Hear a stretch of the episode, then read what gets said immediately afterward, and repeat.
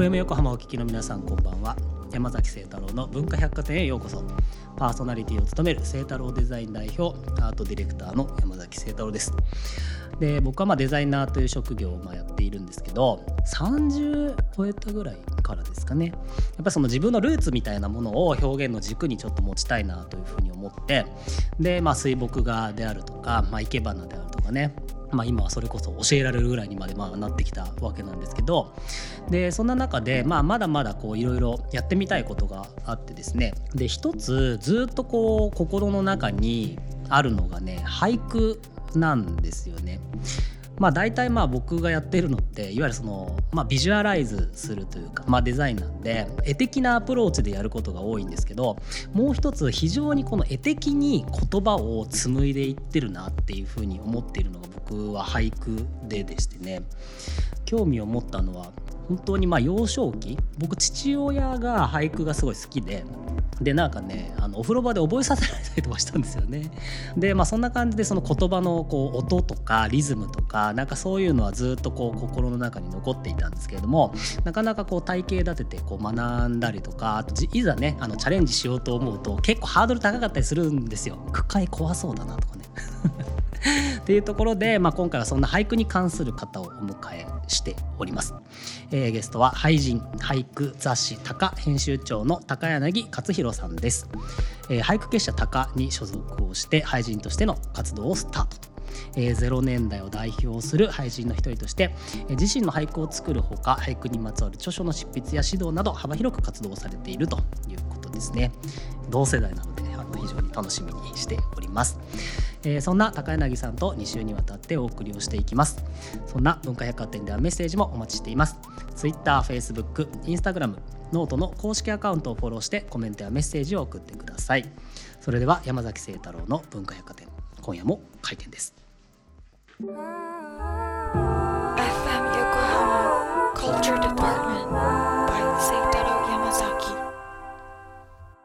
えー、本日の文化百貨店にお越しくださったゲストをご紹介します高柳克弘さんですよろしくお願いしますよろしくお願いします多分世の中に過ごしている方々って俳人の方と喋ることって ほとんどないんじゃないかなとそうです思うんですよ。どういうふうにこう俳句を作られているのかとか、ちょっと教えていただいてもいいですか？そうですね。実は俳人のいわゆる仕事と言われるものの中で、あの俳句を作る割合が一番低いんですよね。自分の句を作るっていうのが。ほとんどが人の句を見ていい句を選んだりとかその批評というか。投稿されてきた。あ、はいはいはい、一般のたくさんの句の中から、そうですね。あのこれがいいんだって選んだりとか。あそうなんです、ね、はい、あるいは俳句やりたいっていう方を教室に集めて、あのこういうふうなコツがあるんだよとかこういうふうに作るといいよってこう教えたりって仕事、はいはい、それがほとんどで。あそうなんですね。ついついねそれに埋もれそうになるので。自分でも気をつけて。納得することってどのぐらいあるんですか？一生の中で多分10句？これぞっていうかできたらもう一流俳人だと思いますね。なるほどね。そうか。それに向かってずっとずっとこう頭と言葉を紡ぎ続けてるっていう。基本修行中みたいな感じですね。その十句を生み出すための日々のトレーニングみたいな。でそれってやっぱりこう自分が決めるものなんですか？それともこう例えば、いやそんなうまくいかなかったなって思っても「ええ、高柳さんやばいじゃないですか」みたいな ことが起きたりとか。ってこともそれはありますね。俳句って作者が自分の句の良さってよく分かんないんですよ。だから句会があってそこで人に見てもらって、うん、でそれで評判のいい句っていうのを、うん、あこれあよかったんだみたいな感じで残していくっていう。あなるほどね、で句会のやっぱ面白さはそこですよね。えー、その自分がこれすげえ句ができたぞと、はいはいはい名作だと思ったのがケチョンケチョンにされたりとか。で逆にあの数合わせ、うん、10句出さなきゃいけないんだけど、はいはい、もう間に合わないって、うん、8句しかできない。もう9句目10句目はもう適当でいいやみたいな感じで書いたのがめちゃめちゃ受けたりするんですよね。分かんないんですよ自分では。そうなんだ。余白がとにかく大きいので、うん、その余白をちゃんと読み取ってもらえるかなっていうところなんですよね。自分ではこういう思い込めたんだけど、はいはい。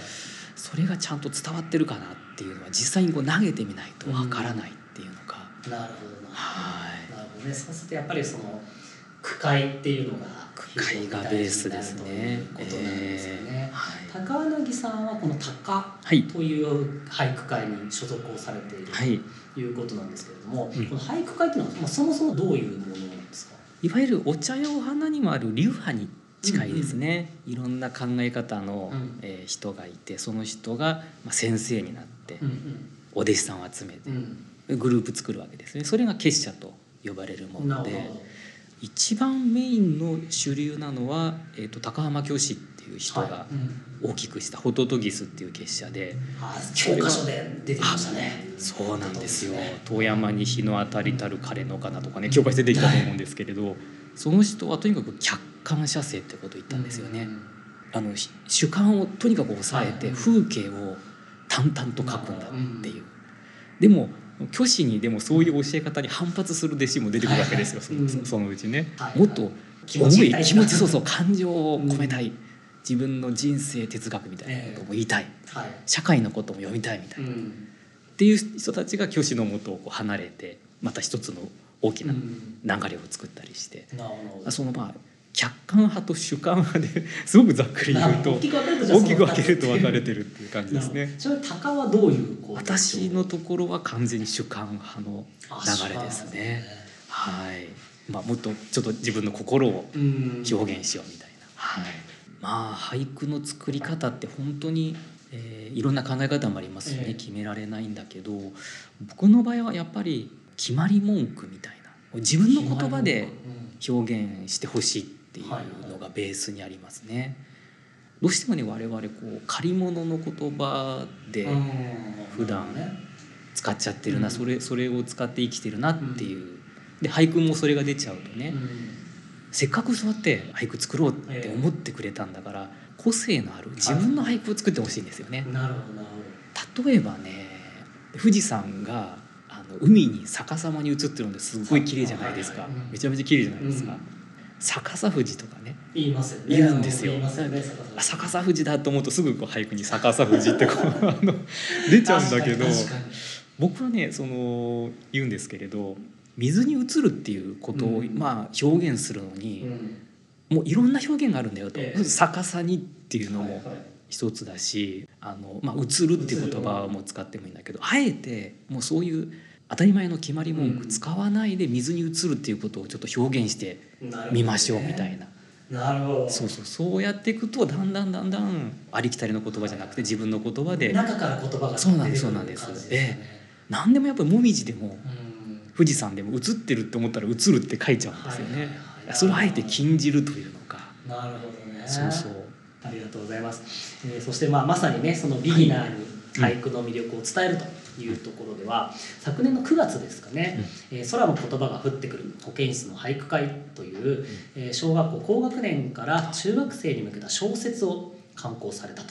とい。うことですね、えー少し内容をご紹介させてもらいますけれども、えー中学に入り自分のコンプレックスをからかわれ保健室登校になってしまった空。保健室で風変わりな同級生長谷雄と出会い「謎句」という俳句遊びに誘われる長谷雄の熱意によって俳句に興味を持ち始める空そこに加わったはつらつとした少女由美と一緒に俳句に触れるうち空はどんどんその表現世界に見せられていくと。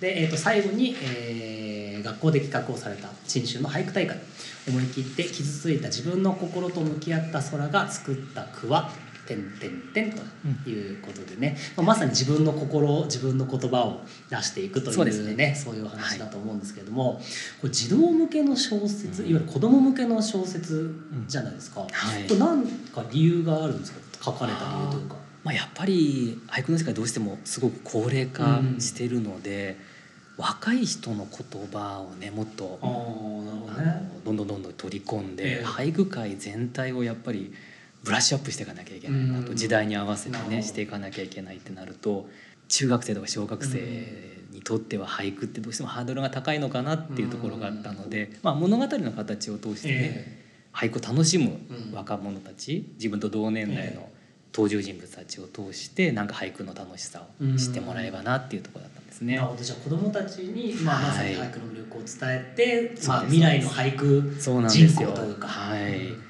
実際書かれてみていかがでしたか？そのリアクションであるとか。あーそうですね。やっぱり俳句作るのとはちょっと違う感じですね、俳句って理屈があんまりないんですよ、うん叱られて目をつぶる猫春隣っていう句があっうんてこれ久保田万太郎っていう劇作家で、まあ、俳句も達者だった方の句なんですけど、春がそろそろ近づいてるな猫が怒られて目つぶってるって何のはい、何も言ってない。関連もないですよね。ななんでって思うんだけど、まあそのなんでって思わせるところがまたその面白さでもあるんですけれど、でも小説それじゃいけないじゃないですか。うん。確かに確かに。ちゃんとそうなんですよ。ちゃんとこのし登場人物がこういう行動をするにあたっては前にこういうことがあって、それが伏線として働いてこういう行動に出るんだと。か、ちゃんとこう理が通ってなきゃいけないので、うん。そこがちょっと俳句とね小説の違いで苦戦したところでは あったんですけれど。小説を書かれたのは初めてですか？案外でもあのちっちゃい頃からうん。童話みたいな書くのが好きだったんですよね。うん。まあ、それもあってなんかみんなにそうするとねうん。周りにほら子供が書くと「わあすごいね」って褒められるからあもしかしたら文学の俺は才能があるのかもなんてちょっと勘違いしちゃってね。それで爆心しちゃったっていううん。ところがあったもんですけど。ね実際読まれた子供たちからのリアクションとかってありました？か、結構ね手紙とかいただいてあのやっぱりどうしても俳句ってなんか宿題とかでやらされて、はい。つまんなかったんだけど もう一回やってみようと思いましたうん。みたいな、うん、俳句っていうもののイメージが変わったって言ってもらえるのはやっぱり嬉しかったですあー確かね。にね、うん。まあこういうストーリーだとまたねちょっと親近感も湧きますもんねそうですね。ね。うん。本当にごく普通の俳句に興味がない人物を主人公にしたりしたので、それがどうやって俳句に関心持っていくんだろうっていう、その心の過程がねあのみんな共感してもらえればいいなと思います。これやっぱりあれですか？やっぱ先ほどのお話もありましたけどこう長いちゃんと小説を書くっていうものと、うん。いわゆるその17個というかの言葉の俳句っていうのと一文字の重さがもう全然違うような気がするんですけど。そうですね。逆にやっぱり俳句がいかに密度の高い言葉かっていうのに気づかされた感じがしますね。逆にね。言葉と言葉の距離がすごい近いんだなっていうか、はいうん。小説も別に書き流せるわけではないんだけど、流れで読ませちょっと違いますよね。うん。読ませ方が全然違うなっていう。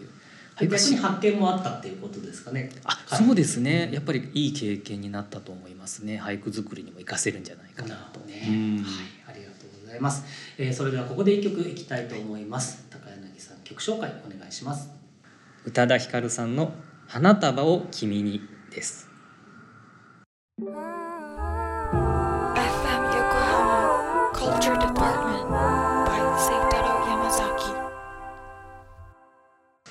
文化百貨店今晩お越しいただいている高柳克弘さんが選んだ宇多田ヒカルの花束を君に聴いていただきました。この曲はどういったこれはあの大学生に俳句を伝えるときに、うん。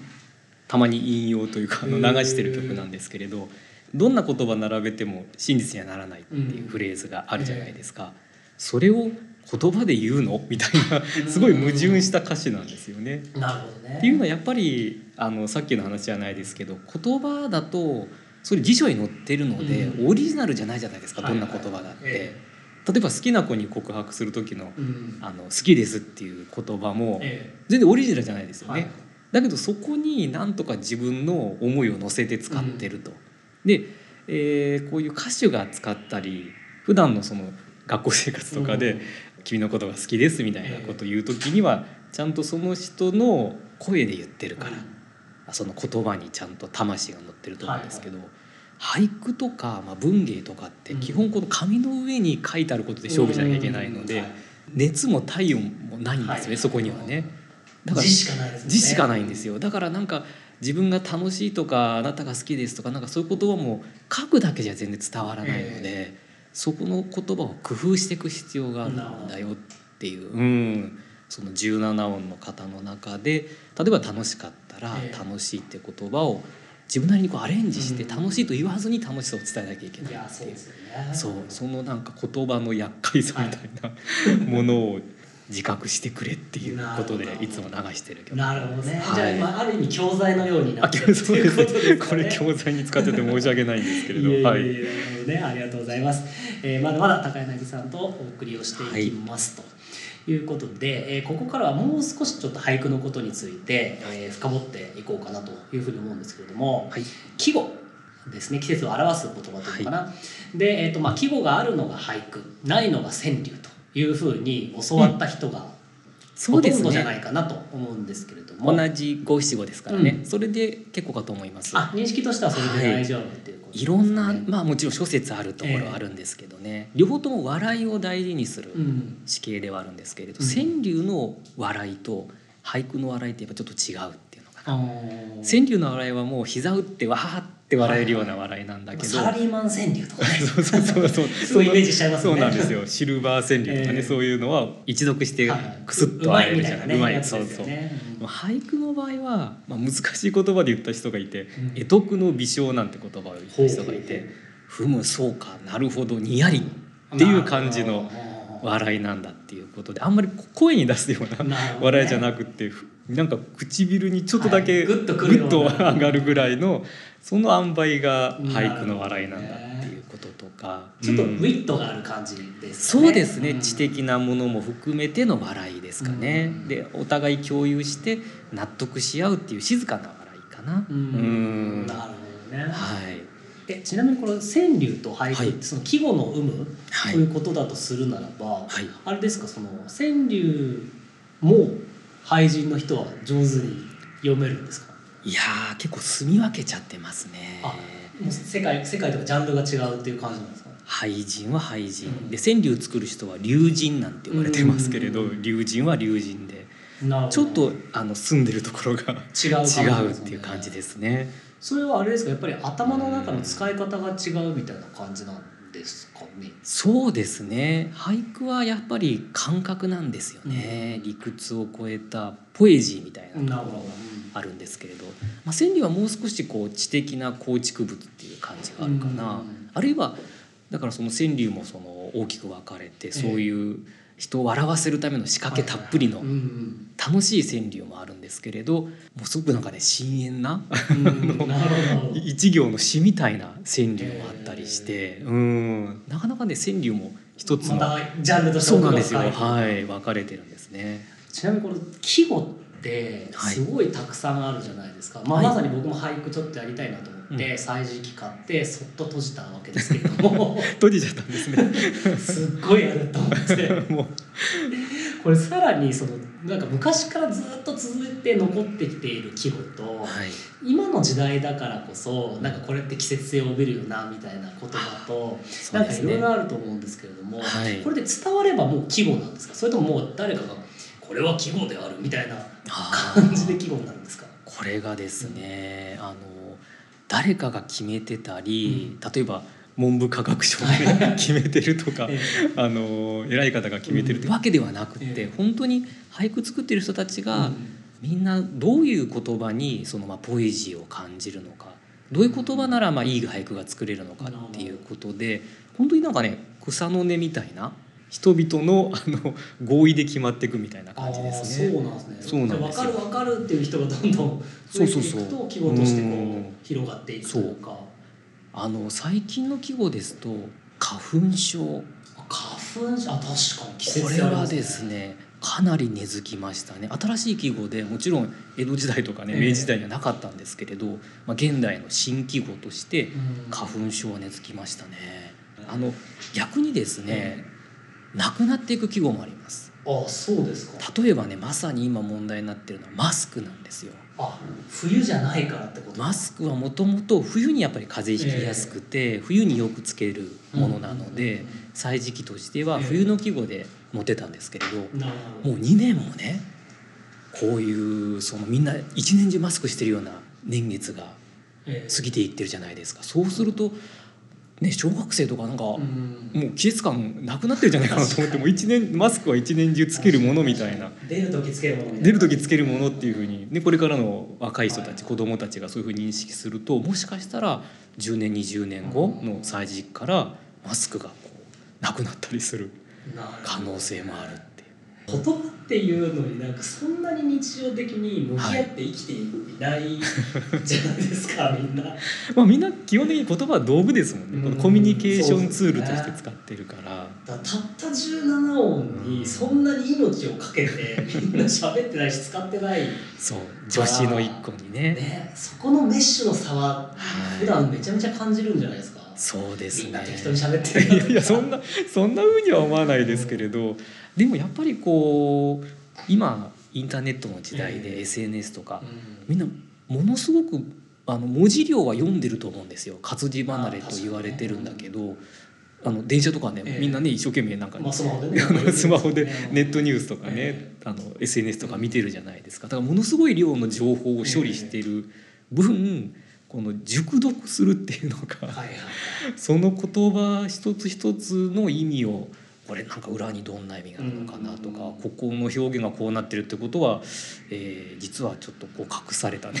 なんか意図があるんじゃないかとか。一つの短い言葉を熟読するっていうのがなくなってるような感じがします。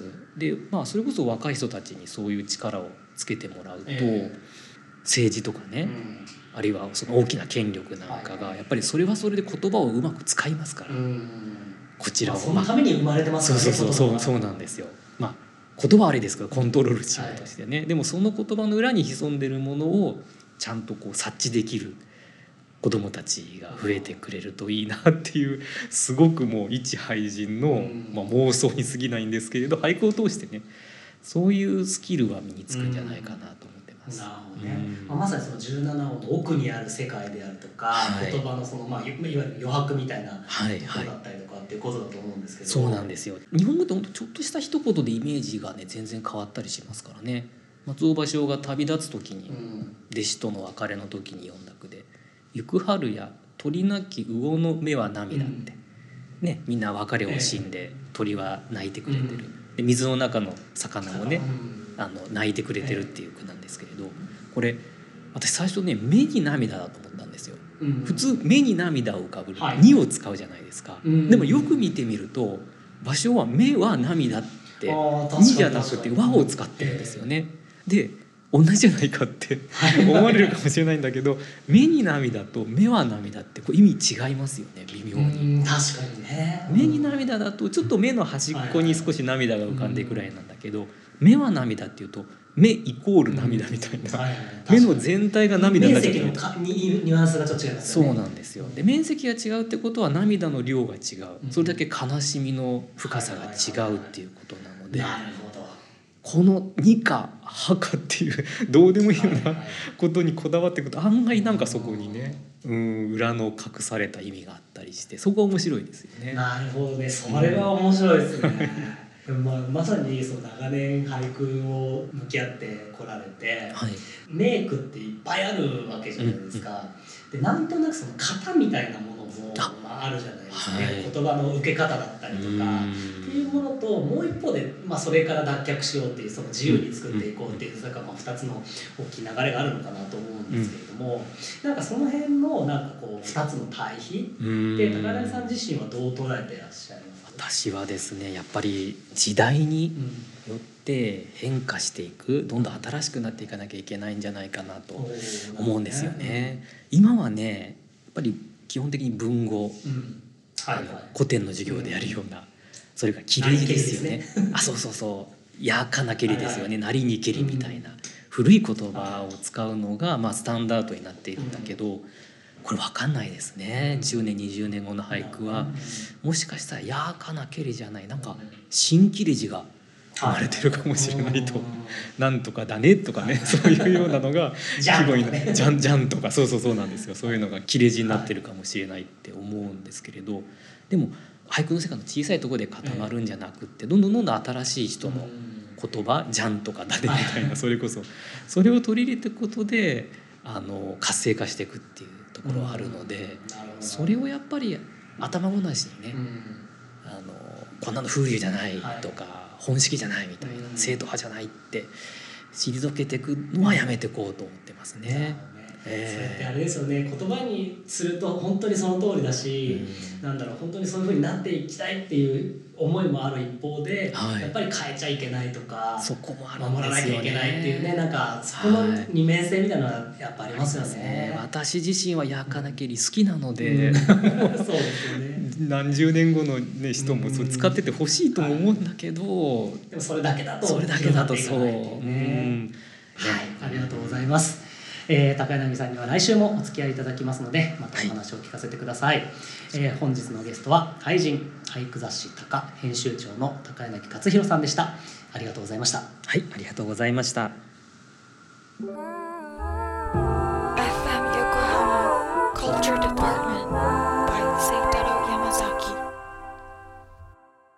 えー今週は高柳さんとお送りをしましたということでね本当に俳人の方としっかりこうやっておしゃべりするのが初めてなのでめちゃめちゃ楽しいですね。